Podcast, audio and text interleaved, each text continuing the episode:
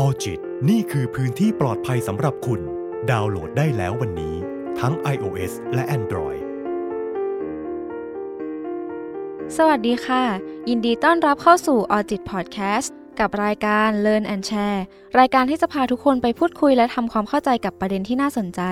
และวันนี้คุณกำลังอยู่กับมิ้นท์และน้องมิ้นท์ค่ะ สวัสดีค่ะน้องมิ้นท์สวัสดีค่ะพี่มิ้น วันนี้เราจะมาคุยเกี่ยวกับประเด็นอะไรคะน้องมิ้นท์ วันนี้เราก็จะมาพูดถึงการไหลตามกันในโซเชียลค่ะอืมพี่มิ้นอืมเคยเป็นไหมคะคุณผู้ฟังที่เวลาเราเห็นโพสต์นั้นเราก็เห็นด้วย พอเห็นโพสต์นี้เราก็เห็นด้วย เหมือนเราไหลตามน้ำไปเรื่อยๆเนาะเหมือนไม่มีจุดยืนแล้วก็ไม่มีความคิดเป็นของตัวเองเลยทำไมรู้สึกว่าตัวเองเชื่อคนอื่นไปซะหมดแล้วยิ่งคนส่วนใหญ่อะค่ะ ที่คิดไปทางไหน แล้วก็เผลอคิดตามคนส่วนใหญ่ไปด้วย เหมือนฝูงปลาที่ว่ายตามกระแสน้ำมินเรียกสิ่งนี้ว่าการไหลตามกันในโซเชียลค่ะ เพราะว่าโซเชียลมีเดียค่ะ เป็นอะไรที่มีอิทธิพล แล้วก็ขับเคลื่อนชีวิตพวกเราอย่างหลีกเลี่ยงไม่ได้เลย เราจะเห็นได้ว่ากระแสโซเชียลก็เปลี่ยนแปลงอะไรได้หลายอย่าง ทั้งดีขึ้นแล้วก็แย่ลงน้องมิ้นสิ่งหนึ่งที่พี่เห็นแล้วก็รู้สึกว่าเอ้ยโลกมันมาถึงจุดนี้แล้วเนาะก็คือการที่คนในโซเชียลช่วยกันจับผู้ร้าย อืม ซึ่งบางทีผู้ร้ายคนนั้นก็แน่นอนว่าเขาจะได้รับผลกระทบอะไรบางอย่างแหละ เพราะว่าคือพอช่วยกันจับอะบางทีมันไม่ได้แค่นั้นอะแล้วจบอะแต่คือมันมีการแบบ ไปด่าว่าการแบบพูดทำร้ายจิตใจอะไรต่างอืมๆอืมวันนี้พวกเราก็เลยจะมาคุยกันค่ะว่ามันเกิดจากอะไรแล้วก็เราจะทำยังไงได้บ้าง ถ้าเราไม่อยากจะไหลตามกระแสโซเชียลค่ะอืมอะไรบ้างคะน้องมิ้นที่เราจะไหลตามกัน อืม อย่างเช่นประเด็นแรกเลยเนาะคืออย่างที่พี่มินพูดไปเมื่อสักครู่เลยว่า มันจะมีแบบหนึ่งก็คือใครคิดอะไรพูดอะไรเราก็จะเห็นด้วย ซึ่งบางทีเราอาจจะไม่ได้คิดแบบนั้นในตอนแรกด้วยซ้ำอะ่ะซึ่งมินคิดว่าแบบนี้มันก็ทำให้เราสับสนได้เหมือนกันนะ ว่าสุดท้ายแล้วเราคิดยังไงกับเรื่องนั้นๆ กันแน่อืมมินว่าการถามตัวเองทบทวนตัวเอง แล้วก็ยึดมั่นในจุดยืนของตัวเองก็อาจเป็นวิธีที่ช่วยให้เราแบบไม่สับสนอืมได้นะพี่มินคิดว่ายังไงบ้างคะในบางครั้งพี่ก็เผลอเป็นนะที่ไหลตามความคิดของคนอื่น บางทีก็ คล้อยตามความคิดอะไรบางอย่างเหมือนช่วงโควิดอะพอเห็นทวิตที่บอกว่าโควิดไม่อันตรายหรอกไม่ต้องไปกลัวขนาดนั้น กลัวไม่ได้ใช้ชีวิตเถอะ พี่ก็เอ้ยจริงด้วย แล้วพอเห็นทวิตที่บอกว่ากลัวหน่อยเถอะสุขภาพร่างกายก็สำคัญเนาะเพราะมันมีเรื่องของลองโควิดอะไรเงี้ยพี่ก็เออว่ะจริง แล้วก็รู้สึกกับตัวเองว่าเอ้ยเห็นด้วยกับทั้งสองอันเลยแล้วสรุปเราคิดแบบไหนกันแน่ อือืมมน้องมินเป็นไหมคะอืมแต่ว่ามินก็มีเหมือนกันนะคะ ที่เราไหลตามกันไปในโซเชียลแบบ อันนี้เราจะพูดถึงแบบเลเวลระยะแบบเบาๆก่อนเนาะเอออย่างเช่นบางทีเวลาเห็นใครบอกว่าอันนี้ใช้ดีหรือว่าอะไรเงี้ยอ๋ออัอันนี้มินเป็นบ่อยมากก็จะรู้สึกแบบเฮ้ยรีทวิตเก็บไว้ แล้วก็แบบเฮ้ยอยากจะไปซื้อลอะองอยากจะไปตามตำอืม ซึ่งบางทีมันก็แบบเฮ้ยทำให้เราแบบเปลืองเงินโดยใช่อืมเหตุอะไรอย่างนี้อืมแล้วมีอะไรอีกไหมคะ ที่เราจะไหลตามกัน อืม อีกแบบหนึ่งมินคิดว่าอันเนี้ยเห็นได้เยอะเหมือนกันนะ อืม ก็คือการโถมหรือว่าการด่าว่าใครสักคนตามคนอื่นค่ะอื จนมันมีคำศัพท์หนึ่งเนาะคือคำว่าทัวร์ลงอืมด้วยความที่โซเชียลมันกว้างมากๆอะทุกคนใช้โซเชียลกันหมดเลย จนมันกลายเป็นส่วนหนึ่งในชีวิตเราไปแล้ว ปฏิเสธไม่ได้ว่าถึงแม้เราจะบอกว่าฉันโพสต์ในพื้นที่ของฉันอะฉันไม่ได้ว่าใครไม่ได้กล่าวอ้างใคร แต่มันก็มีสิทธิ์ที่คนอื่นๆ จะเข้ามาเห็นได้ง่าย ๆ เลยเนาะแล้วก็เมื่อความคิดนั้นๆ ของคนโพสต์มันไม่ถูกต้องหรือว่ามันไม่ถูกใจคนบางกลุ่ม ก็อาจจะเกิดสิ่งที่เรียกว่าทัวร์ลงได้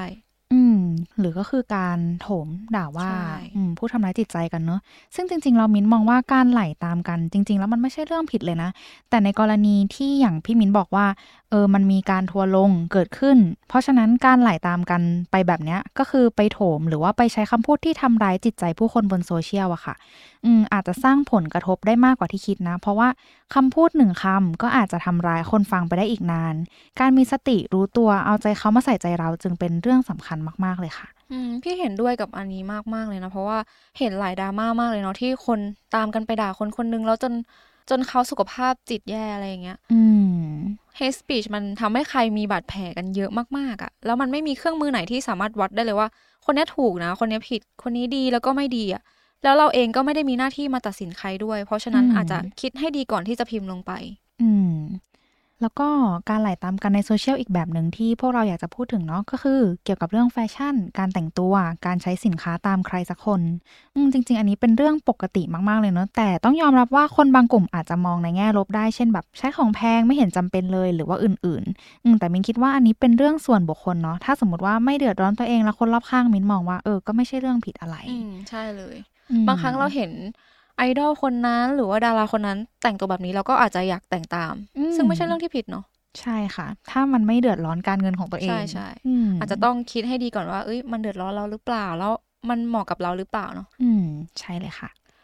แล้วทำไมคนเราถึงไหลกันทางความคิดคะน้องมิ้น จริง ๆ แล้วการไหลตามกันทางความคิดเนี่ย จากการหาข้อมูลเนี่ย การไหลตามกันมันเป็นธรรมชาติของมนุษย์เลยนะคะพี่มิ้น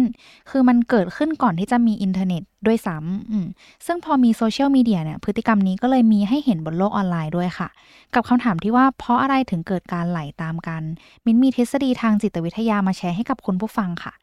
อย่างแรกเลยก็คือ 1. ความต้องการพื้นฐานของมนุษย์ทำให้เกิดการไหลตามกันค่ะ เพราะว่ามนุษย์เป็นสัตว์สังคม ตามทฤษฎี hierarchy of needs ของมาสโลค่ะ การได้รับการยอมรับการเป็นที่รักเป็นหนึ่งในความต้องการพื้นฐานของมนุษย์ ซึ่งการไหลตามกันจะทำให้เรารู้สึกว่าเราเป็นส่วนหนึ่งของสังคม คนอื่นว่าไงเราก็ว่างั้นอืมมองแบบง่าย ๆ ก็อาจจะเป็นเหมือนเพื่อนในกลุ่มอืมเขาเกลียดคนเนี้ย เราอาจจะต้องเกลียดตามเพื่อต้องการเป็นส่วนหนึ่งของกลุ่มอืม คือถ้าเราคิดขัดแย้งอะไรเงี้ย อาจจะถูกเพื่อนในกลุ่มไม่ยอมรับแล้วก็ไม่ชอบ อืม ใช่เลยค่ะ อืมแล้วก็แบบที่สองเนาะก็คือการคล้อยตาม ในทางจิตวิทยาการคล้อยตามหรือว่า conformity เนี่ยก็คือการเปลี่ยนความเชื่อหรือพฤติกรรมของตัวเองให้เข้ากับมาตรฐานของสังคม ซึ่งสังคมในที่นี้เนี่ยก็อาจจะหมายถึงคนรอบข้าง คนส่วนมาก หรืออาจจะเป็นแค่คนกลุ่มใดกลุ่มหนึ่งก็ได้ คือเราทำไปก็เพื่อให้ถูกมองว่าเราปกติ อืม แล้วก็มีการทดลองหนึ่งที่น่าสนใจเลยค่ะ ของโซโลมอนแอชนักจิตวิทยาชาวโปแลนด์ ก็คือเขาจะให้ดูภาพแล้วตอบคำถามเป็นกลุ่ม ซึ่งภายในกลุ่มอะค่ะ นอกจากผู้เข้าร่วมทดลองเนี่ย คนอื่นจะเป็นหน้ามาทั้งหมดเลย อืมแล้วหน้ามาก็จะถูกบอกว่าให้เลือกคำตอบที่ผิด ผลก็คือผู้เข้าร่วมการทดลองอะค่ะ คล้อยตามคำตอบที่ผิด เป็นเอกฉันท์ของกลุ่ม ก็คือหมายถึงว่า พอทุกคนในนั้นนะคะ เลือกคำตอบที่ผิด ผู้เข้าร่วมการทดลองจึงเลือกคำตอบที่ผิดอย่างตั้งใจเลยค่ะ อืมเพื่อให้แบบเออเราตอบเหมือนคนอื่นเข้ากับคนอื่นอะไรแบบนี้ ทั้งที่ตอนแรกอาจจะไม่ได้คิดคำตอบที่ผิดเนาะอาจจะคิดเป็นถูกแต่ว่าเห็นทุกคนตอบข้อนั้นก็ตอบตาม ใช่เลยค่ะ อืม ซึ่งเป็นการทดลองที่แบบแสดงให้เห็นจริง ๆ ว่ามนุษย์เราอาจจะยอมเปลี่ยนความคิดหรือว่าการกระทำของตัวเองเพื่อให้สอดคล้องกับสังคม อืม ทฤษฎีการคอยตามหรือ conformity เนี่ย ก็เลยสามารถอธิบายการไหลตามกันในโซเชียลได้ส่วนหนึ่งเช่นกันอืมอืม แล้วก็อย่างสุดท้ายก็คือการเรียนแบบค่ะ ตามทฤษฎีการเรียนรู้ด้วยการสังเกตหรือโมเดลลิ่งของบันดูรานะคะ มนุษย์เนี่ยจะ 1. สังเกตก่อนว่าคนอื่นทำอะไร 2. เราจะจดจำสิ่งที่คนอื่นทำสามเราก็จะลองทำตาม แล้วสี่ก็คือรับผล ถ้าทำแล้วเราได้รับผลทางบวก ก็จะแสดงพฤติกรรมต่อ ซึ่งผลทางบวกเนี่ยก็อาจจะเป็นไปได้หมดเลย อย่างการไหลตามกันเนี่ย ก็คือเวลาที่เราคิดอะไรหรือว่าพูดอะไรตามกระแส เราก็จะได้รับรางวัลก็คือ การได้รับการยอมรับจากคนรอบข้าง หรือว่าบางทีอาจจะได้รับคำชื่นชมจากคนอื่น ซึ่งเนี่ยแหละก็คือรางวัลที่ทำให้เราแบบแสดงพฤติกรรมนั้นต่อ ก็คือการไหลตามกันนั่นเอง ฟังดูอาจจะมีเหตุและผลที่เป็นไปได้จริง แต่สามทฤษฎีทางจิตวิทยานี้เนี่ยก็อาจจะไม่ได้อธิบายถึงที่มาของพฤติกรรมทุกคนเนาะอืมเพราะทุกคนแตกต่างกันก็คืออาจจะมีเหตุผลอื่นๆ หรือว่าปัจจัยอื่นๆ ที่เป็นไปได้อีกมากมายเลยค่ะหลังจากที่น้องมินอธิบายทฤษฎีจิตวิทยาเนาะว่าว่าทำไมคนเราถึงไหลตามกันในโซเชียลเนาะทำให้พี่รู้สึกว่าจริง ๆ มนุษย์เราเหมือนของเหลวอะ ที่เราสามารถอยู่กับภาชนะแบบไหนก็ได้ แล้วก็ปรับตัวได้แล้วก็เปลี่ยนแปลงทางความคิดได้เสมอเลย เหมือนที่น้องมินบอกว่ามันมาจากความต้องการการเป็นส่วนหนึ่งของสังคม การคล้อยตามกันแล้วก็การเรียนแบบกัน เมื่อมีคนส่วนมากคิดแบบเนี้ยเนาะแล้วมันมีเหตุผลไหนที่ทำให้เราติ้งแล้วก็อ๋อได้อะอืมเราก็พร้อมจะเชื่อทันทีแล้วหลังจากนั้น เราก็จะหาข้อมูลที่เราเชื่อเพื่อ support ความคิดเดิมที่เราเชื่อ ซึ่งแน่นอนว่าสมองเรามันฉลาดเหมือนมันมีอัลกอริทึม เหมือน YouTube Facebook อะไรเงี้ยเนาะมันจะคัดสรรข่าวสารเนื้อหาที่เราอยากจะเสพให้ตัวเองทันทีเลย อืม ใช่เลยค่ะพี่มิ้นแล้วก็จริง ๆ แล้วเนี่ย คือมันอาจจะมีการไหลตามกันเกิดขึ้นก็จริง แต่จริง ๆ แล้วมันเป็นไปไม่ได้หรอกเนาะที่อืมทุกคนจะคิดในเรื่องเรื่องเดียวเนี่ยเหมือนกันไปซะทั้งหมดใช่อืม คืองั้นก็เป็นที่น่าสงสัยเหมือนกันเนอะว่า แล้วทำไมคนเราถึงคิดต่างกัน อืม คนเราคิดต่างกันแม้กระทั่งแบบอยู่ในครอบครัวเดียวกัน หรือว่าอยู่ในอืมกลุ่มกัน ก็ยังคิดต่างกันได้เนาะ ซึ่งคนเราก็จะมีชุดความคิดค่ะ ชุดความคิดนั้นมาจาก confirmation bias เริ่มจากการที่สมองเราอะรับรู้ข่าวสารข้อมูลมากมายในแต่ละวันเนาะซึ่งบางทีข้อมูลที่เรารับเข้ามามันมากเกินกว่าที่สมองจะจัดการข้อมูลได้อย่างมีประสิทธิภาพ สมองเราค่ะก็จะเลือกเฉพาะข้อมูลที่สามารถเข้ากันได้กับความเชื่อที่เรามีเป็นพื้นฐาน ในขณะเดียวกัน สมองก็จะคัดทิ้งข้อมูลที่ขัดแย้งกับความเชื่อพื้นฐานเราออกไปเลย เหมือนถ้าคนหนึ่งมีความคิดว่าบางอย่างไม่ดีอะเขาจะเลือกเสพแต่สื่อที่บอกว่าอันนั้นมันไม่ดี เพื่อแบบว่า support ความคิดเขา บางคนคือเขาเชื่ออะไรมาก ๆ ก็จะเชื่อแบบนั้นแหละเปลี่ยนแปลงได้ยาก อืม เหมือนถ้าแบบพี่มีความเชื่อว่าโควิดมันอันตรายมากๆอะตัวพี่เองก็จะคัดสรรเนื้อหาที่มันบอกว่าโควิดอันตราย แล้วก็คัดอันที่บอกว่าโควิดไม่อันตรายทิ้งไปเลยเพื่อแบบ confirm ตัวเองว่าเออความคิดฉันนี่แหละถูกต้องแหละเพราะฉะนั้นถ้าบางคนเขามีความเชื่อหรือว่าความคิดอะไร